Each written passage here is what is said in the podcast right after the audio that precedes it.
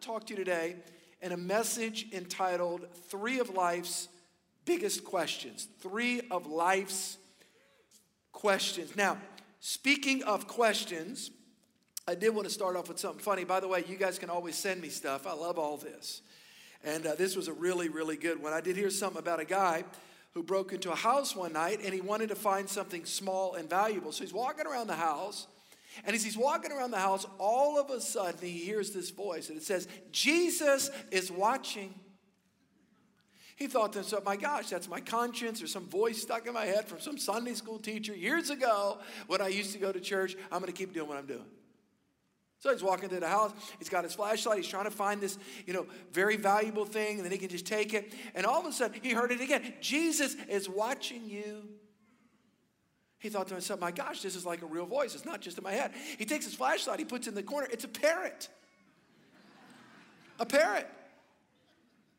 He goes, Well, what's your name?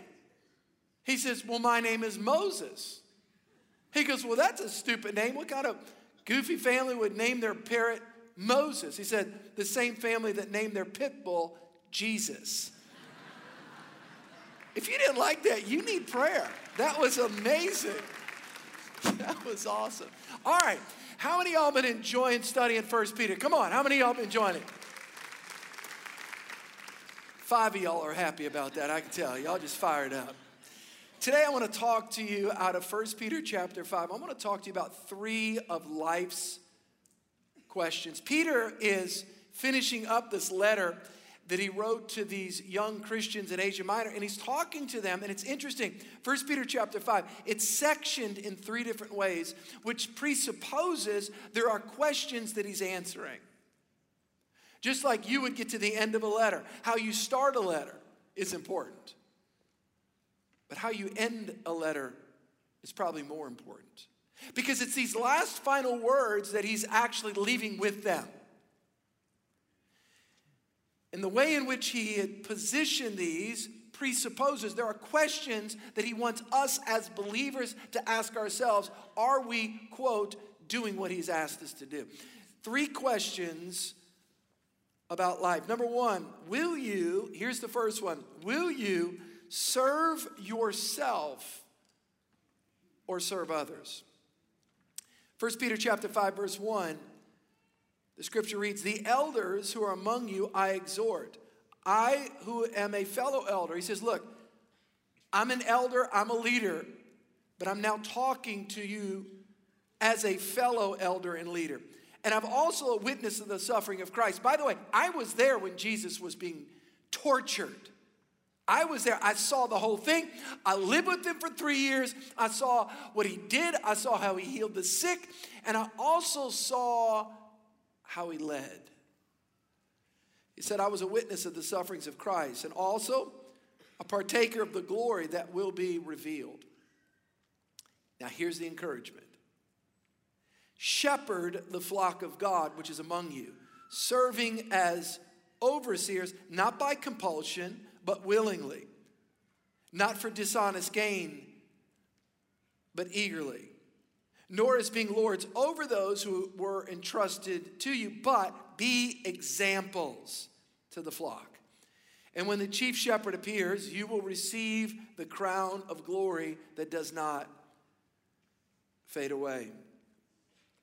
As Peter wraps up this letter, Peter takes a moment to speak to pastors and to church leaders. Specifically, he's talking to those that have been entrusted under their care a stewardship, a leadership. They are leading people, they are shepherding over people. Specifically, he's talking to pastors, but in an extended way, he's really talking to all leaders that have influence over followers.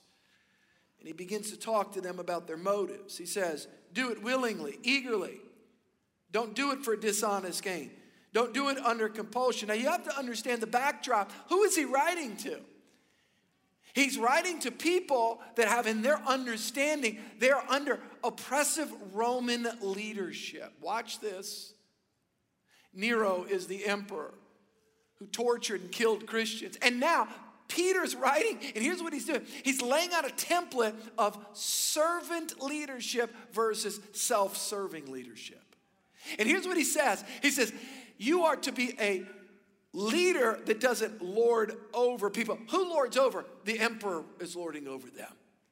In other words, the emperor is in it for himself. But don't be like that. I lived with Jesus. I saw how Jesus led. Jesus was a servant leader, not a quote self serving leader, but a servant leader. In other words, be like Jesus. It's interesting the difference between a servant leader or a self serving leader. Are you going to serve yourself or are you going to serve others? A servant leader is one who understands that God has placed him, whether it's in the ministry. I know I'm speaking to myself as a pastor. Those of you that own businesses, those of you that are leaders, supervisors, managers over anybody under anybody that's been entrusted to your care, anybody that you're overseeing, Peter would say to you, Why are you doing it and how are you doing it? Are you doing it? Do you think the followers exist to add value to you? Or do you realize that your position as a leader and your influence as a leader is actually to add value to them? The issue is who's serving who? A servant leader, someone that is modeled, that is walking out the Jesus style of leadership, understands that the leader adds value to the followers. The leader exists for the followers. The followers don't exist for the leader. I can't tell you the conversations that I've had over the years with different leaders, entrepreneurs, business leaders, ministers, pastors, political leaders and they, they, they have it all wrong. They, they, they think that I, I want to be a leader. Why? Man, I, I want to, I want to, in other words, being a leader is all about adding value to people. Question Are you in a leadership position? Are you overseeing people? Peter would say, there's a different way to do it. We don't do it the way that the Roman government does it. Uh, we don't do it. We're not trying to extract, we're not trying to get followers to add value to us. Peter would say, help people, help people achieve what God has put in their heart, add value to them, care for them, shepherd them. Peter would say, be a servant leader, not a self serving leader. Peter's reminding them this applies to all leaders in all spheres of society. I, I, I believe that we, we are in a crisis. We're in a leadership crisis. And the reason why, in every sphere of society, it's because there's a difference between a self serving leader and a servant leader. Question. All right, here it is. Did Jesus come to be served or to serve? That's a rhetorical question. Think about it. I'm going to give you the answer here in a moment. I mean, how many times we've said, man, it's so important that we serve the Lord? Absolutely. But don't ever forget this. We serve the Lord not as the initiator, but as the responder. Mark chapter 10, verse 45, Jesus said this For even the Son of Man did not come to be what? Come on, say it. What? I thought the Lord, I thought Jesus was all about us serving Him. Absolutely, we serve the Lord, but we serve the Lord in a response to Him first serving us. He came and He gave His life for us. He died for you, He died for me on the cross. And Peter is saying, I live with Jesus, I witnessed the sufferings of Christ. I understood his mission, his intention, and we are in, listen, a crisis of leadership, every sphere. Why? Because there's so many self serving leaders. Question If you're in a leadership position, if you have influence over people, are you a self serving leader or are you a servant leader? The absolute best leaders that I know imbibe this. This is part of who they are. Mark chapter 9, verse 35. And he sat down, Jesus called the 12 and said to them, If anyone desires to be first, he shall be last of all and a servant of all. Question is, what is your motivation as a leader? A servant leader adds value. It helps people. In other words, they go to work every day thinking, how can I make my employees better? I, I had an opportunity this week to speak at a leadership uh, conference in New Orleans, and uh, it was a great opportunity, and there was some a great group of people there. And one of the speakers, he actually was on a video uh, because of his age. He wasn't able to travel, but his name is Ken Blanchard. And those of you that have been around a little while, um, I'm a little bit on the younger end related to him. He was real popular in the 70s and 80s. I remember in college, his, his kind of his Magna Carta, kind of the, the first out the box book that was so powerful was a book. Some of you guys remember this book called The One Minute Manager. How many of you remember that book? Anybody? Okay, and here, what was his principle? His whole principle was catch people doing things right and then celebrate that. He was the speaker, and as he was speaking, I was just overwhelmed. I thought to myself, what a powerful speaker. He's 80 something, I think he was close to 90 years old. And one of his famous lines is this I love this. Ken Blanchard, he said this The greatest leaders recognize that they are here to serve. When you wake up in the morning, leaders, I'm asking you this question managers, people over anybody. Do you wake up in the morning thinking, my role today is to serve, not to, quote, be served?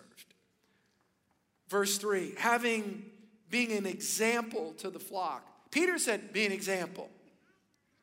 He's talking to, yes, pastors and spiritual leaders, but he's talking to anyone at any level that occupies a leadership position. He says, be an example. By the way, one of the things I've learned as I've walked with God over the years is you do not reproduce what you want, you reproduce who you are. Pastor, I just don't know what's wrong with my employees. I just feel like they've got the wrong attitude. I feel like they have the wrong spirit. And again, I would say this respectfully. I would say, are they seeing a servant leader lead them? Because if you're if you're about adding value to them, guess what? Then they will quote take that same spirit and add value to others. In other words, you don't reproduce what you're not, you reproduce what you are. And that's why Peter kept going back and forth, uh, back over. He says, Jesus was the servant leader. I saw him. I saw his sufferings. I, I, he's the model, not Nero. Jesus is the model. It's not top down, it's bottom up. In other words, the way to become great is to give. The way to go up is to go down. The way to have is to give it away. Yeah. Be examples to the flock. And then he says in verse 4 And when the chief shepherd appears, you will receive the crown of glory that does not fade away. Ultimately, all of us, Peter would say, we're going to stand before the Lord. The chief shepherd, we believe in the return of Christ, the second coming of Jesus. And one day we're going to stand before the Lord. The question is, did we take care of those that were entrusted to our care? Was it about us? And I want to say this to any leader that's listening to me, anybody that has any leadership influence over anybody. Are you there for them or are they there for you? Let me help you biblically. You're there for them. Questions I would ask you as a leader are you going to serve yourself or serve others? The second question that Peter is leaving this young church with is Will you humble yourself or be humbled? Look at verse 5. Likewise, you younger people, submit yourselves to you elders. yes, all of you be submissive to one another and be clothed. Everybody say clothed. This is an interesting thought. Be clothed with humility. For God resists the proud, but gives grace to the humble. Therefore, humble yourselves under the mighty hand of God, that he may exalt you in due time. Here, the Apostle Peter broadens his challenge to everyone. Nobody gets off the hook here. And he says an interesting thing. Verse 5, he says, Be clothed with humility. What does it mean to be clothed with humility. Think about clothing just for a moment. You know, you wake up in the morning, right? And whatever time of the day, you know, that you wake up, you wake up and, and, and you look at your closet and you're like, okay, what am I going to wear? You think about your context. What are you getting ready to walk into? Maybe on Saturday morning, if you're off, you may put on something a little bit different, right? But if you, if it doesn't matter, the point is you're going to take some moments, some time, and you're going to evaluate what do I have? What are my options? And where am I going? What are my options? And where am I going? Yeah, you, ever, you, guys ever woke up? I've done this before, where I'm just real tired, just kind of going there, and I just put some. I get to the gym because I work out three days a week, and I get to the gym, and it's like uh, your shirt's inside out. Anybody ever done that before?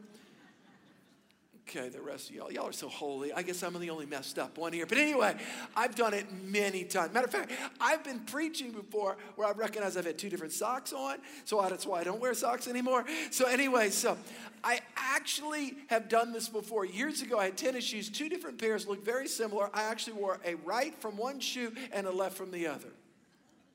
Why is that? I'll tell you why that is because I wasn't intentional when I got dressed. When you clothe yourself, you're going to need to take a moment here. By the way, it's important to clothe yourself before you leave the house.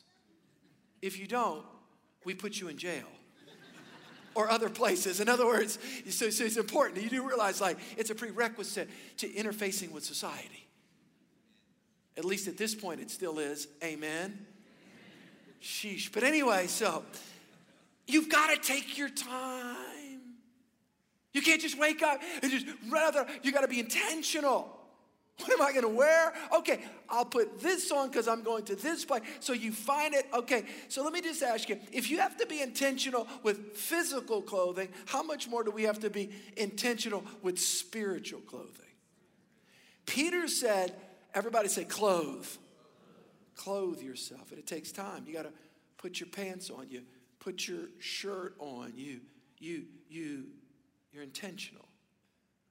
How many times we walk out of the house in the morning and we go smack dab in the middle of the, we go, I mean, just attack the day, but we're not clothed with humility. First time somebody cuts us off, first time something happens at work, Instead of, instead of, you know what's confusing is the high road and the low road. I don't care. The bottom line is because sometimes when some people say the high road is good, sometimes the bad. I like to say the low road. The low road is the humble road. If you take the humble road, can I tell you something? It's very difficult to take the humble road when you've not prepared mentally to do it. In other words, I'm going to be facing challenges today. You're going to be facing challenges today. And when you do, how are you going to respond? Peter says, clothe yourself with humility. Look at verse 5. God resists the proud. Why is it important? God resists the proud, but he gives grace to the humble. Pastor, I just feel like things in my life are not working out the way I thought. Let me say this it could be the devil's resisting you, and you need to kick the devil in the face and stand again. But it could be God is resisting you. God may be resisting you because he's protecting you because you don't have the character to handle the thing that you're believing for because there's some pride he's trying to work out of you because he doesn't want to see your life destroyed. That was good preaching just now. Really good preaching. So, by the way, you need the discernment is the devil resisting you or is God resisting you? Well, we know God resists the proud, not to hurt us, but to protect us. To protect us because he loves us. But he gives grace to the humble. I want God's full time job not to be resisting me, I want God's full time job to be giving me grace. He says, He'll give grace. Everybody say, Give grace. He'll give grace to the humble and He'll exalt you in due time. That's what God will do. Now, let me give you three ways Three ways to clothe yourself in humility. Write this down. If you're following online, you've got notes. It's important, by the way, at Church of the King, I teach through the Bible, I do topics, I'll teach through books of the Bible. It's important to bring things to write notes, all right? How do you clothe yourselves practically in humility? Preachers are famous for inspiring people, but often low on the low end equipping people. I'm going to equip you how to clothe yourself, all right? Three things. Number one, you say, Pastor, I want to learn how to clothe myself with humility. Number one, first thing is start with self awareness. Start with self awareness. Take a self assessment test. One way to begin to do that, it related to humility, is by asking people that are around you, close friends, mentors, godly advisors, people around you that you trust. And here it is ask them, be bold enough to ask them to be honest with you about you. To be honest with you. Hey, if you see anything in my life, man, if you see how I'm treating my spouse or what am I doing with my kids or money. In other words, are you are you is there anybody in your life that you ask to be honest with you about you? If you ask for feedback, by the way, feedback is breakfast for champions. All great players have to embrace feedback from their coaches. That's what a film is the day after the game. It's feedback. You could have done this differently here. You could have opened up quicker. You could have exploded through the line quicker. In other words, feedback shouldn't just be in the sports world, feedback should be in the character world. In other words, is there anybody in your life that you trust enough to be what's called, watch this, a trusted advisor to give you feedback?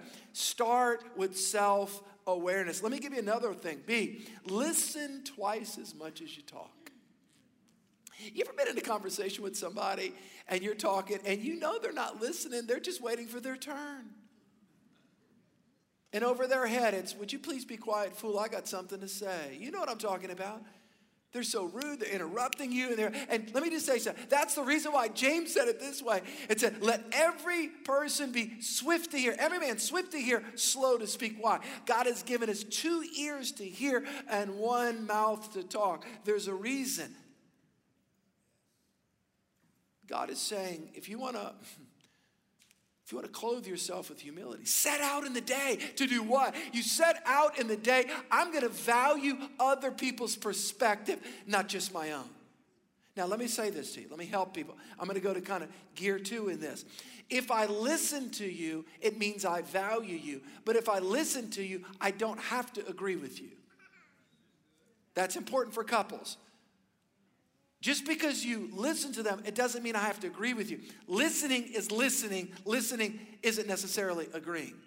What listening says is, I value your perspective. And that's clothing yourself with humility. So, Pastor, how do I clothe myself? Start with self awareness. Two, listen twice as much as you talk. C, own your own stuff. A humble person is not afraid to apologize. It's amazing to me how often people don't apologize. Everybody say, I'm sorry. Say it again, I'm sorry.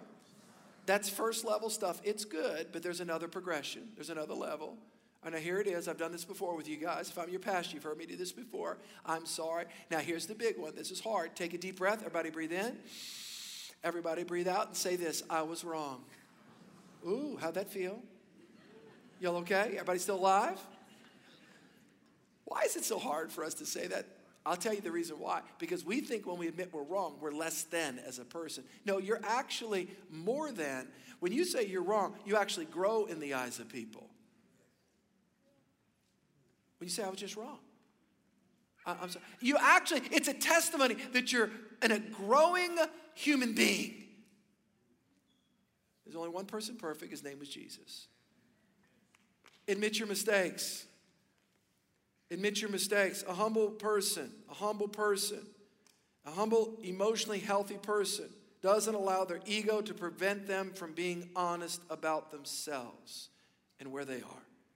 A humble person is self aware. A humble person truly listens. A humble person has high emotional intelligence and says they're sorry, I was wrong, please forgive me very quickly. So, question Peter's finishing the letter. First First question he had is Will you be a self serving leader or a servant leader? We're going to be servant leaders like Jesus. We're going to add value to others. Number two, will you be humble or will you be humbled? So I want to ask you this Who are you asking? I'm asking everybody. I'm asking everybody that's watching me, every location, everybody online. Here's what I'm asking Who are you asking to be honest with you about you? Is there anybody? Here's another one. How long has it been since you said, since you said I'm sorry, I was wrong? The next verse, Peter speaks of one other, the key enemies in life, anxiety. How do we deal with anxiety? 1 Peter chapter 5, verse 7, casting all your care upon him, for he cares for you. Practically, that means giving your burdens to God. Our cares are our anxieties. And Peter says, cast. Everybody say cast. Come on, say cast. Did you guys, you guys have seen The Chosen? How many of y'all have seen The Chosen? Any y'all location? Okay, The Chosen. You guys remember what Peter was before he was an apostle? What was he? He was a what? A, a fisherman. Isn't it interesting that God allowed Peter to be the one to write this? We believe all the Bible's inspired, and yet God uses their professions. God used that analogy casting casting is this i'm casting what am i doing? Or peter peter didn't have a single rod but he had a cast net right? So the cast net well you throw it out. So so peter if all the people in the bible he knew something about casting. And he said cast everybody say cast your cares. Everybody say cast your say it cares I wonder if the reason that we often get into crisis is because we didn't cast our cares. Not always. But sometimes the reason why things become If you'll cast your care on a daily basis, then it won't end up as a crisis. Sometimes crises are just, they happen, they're individual. But sometimes they're accumulative. What would happen to the quality of your life emotionally if every day you woke up and you cast your care? Now, now a cast net, like Peter, you throw it out and it does come back. Well, what do you do when it comes back, Pastor? You throw it out again. That's called daily dependency upon Jesus. So I'm going to cast it out again. That worry, I'm going to cast it. That fear, I'm going to cast it out. That anxiety, I'm going to cast it out. Everybody say, cast your cares. Okay, I'm going to cast your. I'm going to. Who am I going to cast my cares to? I'm not just casting them in space. I'm casting them on the Lord, the one who can help me. A truly humble person recognizes that their life by themselves is unmanageable, but their life with God's help is sustainable. Yeah.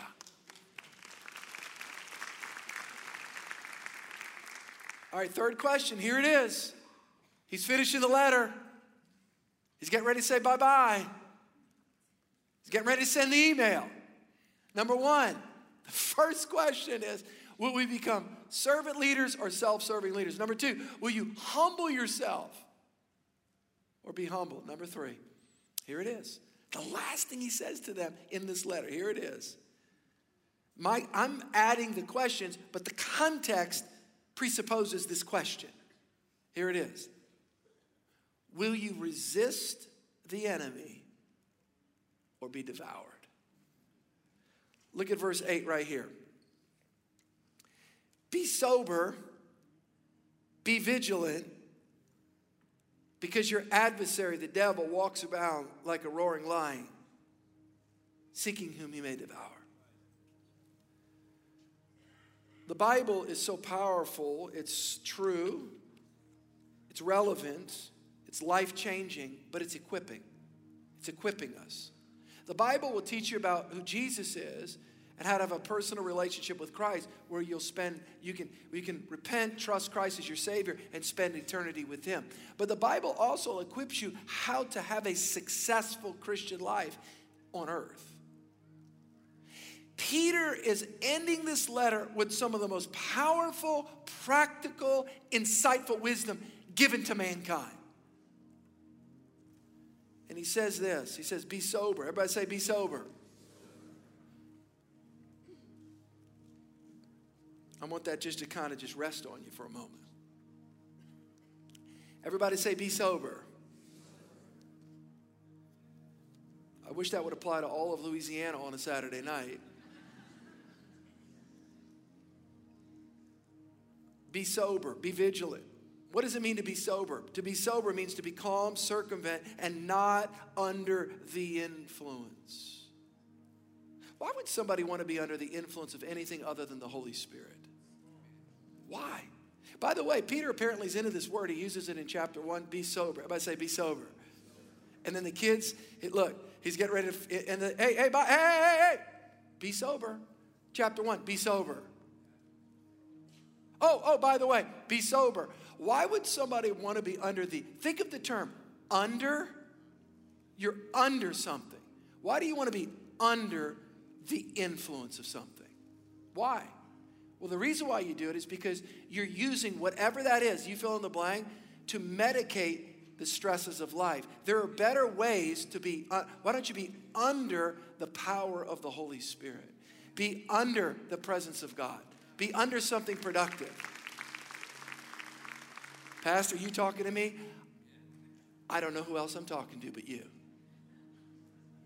Everybody say, be sober. Then he says, be vigilant. What does it mean to be vigilant? Stay awake, be watchful, be on alert. Vigilant. Why? Because there's a devil, there's a real devil. There's a real spiritual enemy. I know we have a lot of new believers in our church at all of our locations. We have new people. I want to say this. We really do believe the Bible says we live in two worlds. We live in a natural world, but there's also a spiritual world. The spiritual world is the dark, listen, there's a dark dimension of the spiritual realm that is actually oppressing people. A lot of the problems that you have in the natural world, some of them are natural, but some of them are spiritual. Here's the problem if you try to fight spiritual problems with natural means, you can't defeat spiritual enemies with natural means. You need spiritual weapons to defeat spiritual powers. Paul said it this way, Ephesians chapter 6. This is important. I know this is new for some people, it's in the Bible. Paul said it this way Ephesians chapter 6, verse 12. This is important. He says, For we do not wrestle against flesh and blood. You think your problem is your spouse. No, it's actually the devil that's trying to destroy your marriage. You think the problem is the government. Well, there's actually spirits behind that manipulating leaders. For we wrestle not against flesh and blood, but against principalities, against powers, against the rulers of the darkness of this age, against the spiritual host of wickedness and heavenly places. Everybody say, be sober, be vigilant. Watch, watch. It means to watch. In the Old Testament, they would have sentinels, S E N T I N E L. They watchmen, watch, guards that would watch forts. You'd have like the high towers. You'd watch for the enemy coming. Don't miss this. And they could alert the other soldiers. The enemy's coming. So, so the, Peter uses the same concept. We're to watch. What are we to watch? Watch over our family. Watch over our kids where we see the enemy trying to come in. Watch over our marriages. Watch over our church. Watch over our community. Watch over the nation. In other words, we're to, everybody say, watch. We're to watch. What are we to watch? We're to watch for the enemy because the Bible says there's a devil that's, see, he, what is it? He's seeking to devour people. I wonder if there's a direct, I know there's a direct correlation the less sober you are and the less watchful you are, the more potential for you to be devoured. Don't be devoured. Don't be devoured by the enemy. The most powerful, the, the, the greatest power on the planet is not military power, political power, financial power, it's prayer power. When the church of Jesus Christ prays and speaks the word, that's the strongest power. That's why we need to pray for our political leaders. If a political leader is not a Christian, they're manipulated by demonic spirits. They're puppets. You do realize that. They're manipulated. The enemy can just shoot fiery darts, put whatever he wants in her mind, in his mind, and manipulate them. That's why it's so important. As believers, we need to pray for them. Pray for leaders in all spheres. Why? We need to pray that their hearts would submit to Christ and they would be governed by the Spirit of God. I know this is heavy for people. Your problem's not with me, your problem's with the Bible if you don't like it. That was good, by the way. I just thought I'd share that with you. Pastor Steve, you really take this thing serious. This, this is a matter of life or death because there's a real devil that wants to destroy your life and destroy your purpose, destroy the dream of God in your heart, take your kids out, take your fa- family out. There's a real devil, and you need to know how to fight spiritually. You need to know how to fight and win in the spirit realm. 1 Peter chapter 5, verse 9, resist. Everybody say resist. You resist. Do you know what the word resist means? Oh, is this going to sound familiar? Antihistamine. Antihistamine. To stand and resist in the Bible, it, you know what that is? It's to push back. Resist him. Peter says, resist him. Don't just give in. Don't just give in to those dark thoughts. Don't just give in to that addiction. Don't just give in to that. Don't just give in to that flesh pattern. Just don't just give in to that anti biblical worldview. Don't just give in. Resist. Resist what? Steadfast in the faith, knowing that the same sufferings are experienced by your brothers in the world. The greatest way to resist the enemy is when we stand on the word of God, just like Jesus in the wilderness, and speak the word against the enemy. Stand in faith. We stand in faith. We say, so we're watching, we're sober, we're watching, and we're resisting. We're sober, we're watching, and we're resisting. I pray for you. Do you pray for me? Are you praying for your kids? I'm talking to you. I'm talking to everybody. A lady came to me. Are you talking to me? I'm not talking to the lady down the street at First Baptist. Of course I'm talking to you. I pray for you. Do you pray for me? Do you pray for our nation? Are you just complain about what's going on? Or do you speak the word of God? Do you declare the scriptures that this nation, that the kingdom should come and God's will to be done? Are, are we part of the solution or part of the problem? Which one? Which one are we? Are we just alive? Are we fighting with our spouse? Listen to me. Are we fighting with our spouse or are we grabbing their hand? Praying. Ephesians chapter 6, verse 13. Therefore, take up the whole armor of God that you may be able to withstand in the evil day. Having done all to stand, what am I doing? I'm resisting. I'm sober, I'm watching, I'm resisting. I'm not under the influence of anything in the world. I've got bright eyes and I'm alert and I'm watching for the devil. Peter said he's roaring about, he's roaming around. And I'm watching. I'm watching in prayer. I'm watching in faith. Could it be, could it be, could it be that if you prayed with your spouse, instead of calling them the enemy, that your eyes would be open, you'd see there's a real devil trying to destroy that marriage? Could it be, could it be, if you prayed together, if you prayed together, if you held hands, and God would give you eyes to see the spiritual forces trying to destroy that relationship? Could it be? Could it be if you prayed together? If you prayed together and stopped being prey for the enemy, you'd have a, an ability to resist the enemy. Pray together, stand together. I, I'm telling you, the spiritual casualties are high right now. And it's because people, they're not awake. I'm trying to help you as your pastor. I know this is heavy. I'm trying to lean in as hard as I can to help you, listen, to not be devoured. Because guess what? I'm going to stand before God one day. Was I faithful to preach the word of God to God's people to make sure you're not devoured by the enemy? That's my call. Matter of fact, I'm going to ask couples right now. I just sense the Holy Spirit. If you're married at any one of our campuses, hold hand with your spouse right now. You've been fighting with one another. Your problem is not your spouse. The problem's the devil trying to destroy and trying to lie to you that it is your spouse. Holy Spirit, right now, we pray right now. Lord, we pray. I take authority over the lies of the devil right now that would try to destroy that relationship. We take authority over it in Jesus' name. And we stand in faith for every marriage in this church, every location, every campus, in the mighty name of Jesus. We're not ignorant to the enemy's devices. Our eyes are open. Our eyes are bright. We're sober. We're alert. We're vigilant in the spirit. We know the enemy's trying to destroy, and we resist him. What God has joined together, let no man separate. We, we, we resist the enemy. We resist the enemy in the life of our children. We resist the enemy in the life of our church. We resist the enemy in the life of our nation. nation. We stand in faith. We stand in faith. We stand, in, we stand on the word of God, not the strength of our willpower, but the strength of God's word power underneath our feet. We stand in faith in the mighty name of Jesus. Come on, if you receive that word, can we give the Lord a hand clap? Can we do that right now? Listen to me. I want everybody to look at me. I pushed you today. I pushed you on purpose. I'm trying to get you to wake up. As a pastor, I can't tell you the lives I've seen destroyed because they were under the influence of the world and they weren't awake. Wake up. Wake up. God wants to equip you how to succeed in every area of your life if you do it God's way. I want everybody to bow their heads. I have one minute left. If you do not know Christ, if you're not sure about your relationship with God, I want to pray with you right now wherever you are, whatever location. I can't save you. Church of the King can't save you. I tell you, can. His name's Jesus. Do you know Christ? Do you know that you know if you die today that you're ready to stand before God with every eye closed and every head bowed? Right where you are, Pastor, pray for me. I need Christ. If that's you at the count of three, I'm not going to embarrass you. I'm not going to ask you to come forward, but you know who you are. The Holy Spirit is speaking to you. You need Christ. You need the blood of Jesus to wash you, to cleanse you, and to make me new.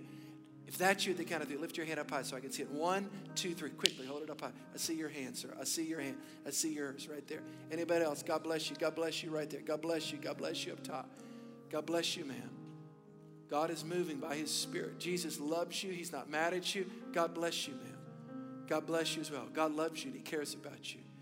Anybody else? Church family, let's pray with those that are trusting Christ. The Holy Spirit, I just sense God's presence right now. God loves you. He's not mad at you. He's trying to save you, set you in a better place in your life. Let's pray together, church. Come on, let's pray with him. Say, Dear Jesus, I come to you today, a sinner in need of a Savior. Say this say, Jesus, I repent of my sin. I let go of my past and I turn to you. I turn to the cross. Say, Jesus, wash me with your blood. Give me a new heart, a new life, a new reason to live. Now, let me pray for you. Father, I thank you for the sealing work of the Holy Spirit and the Word of the living God taking root deep in the hearts of your people. What an amazing message. And if you just gave your heart to Christ today, we want to say congratulations. This is the best decision that you will ever make. You are loved, you are forgiven, and the Bible says that you are a new creation. And if I was to sit across from you at a coffee shop or a park, I would say these two things. I would say, one, get the right resources to help you follow Christ. And number two, get the right people around you to encourage you and challenge you in your relationship with Christ. And if you fill out that link, we can actually help you with both of those things. And someone will follow up with you because we really, really want to help you walk out your new life with Christ. Yes, absolutely. We want to stand with you as you begin this new journey with Jesus. And maybe you've made that decision today for the first time, or maybe you just have a circumstance or you're struggling with something and you need one of us to pray with you. Uh, Uh, if you're watching live, engage in the chat room right now. We have a host who would love nothing more than to pray with you and join their faith with yours. Yeah, that's awesome. So thank you guys so much for hanging out with us. It's been so fun. And I want to tell you, come back next week because we have a new series entitled Overflow. You do not want to miss it. Bring a friend, be here. It's going to be amazing. So we'll see you here, same time, same place. We'll see you guys.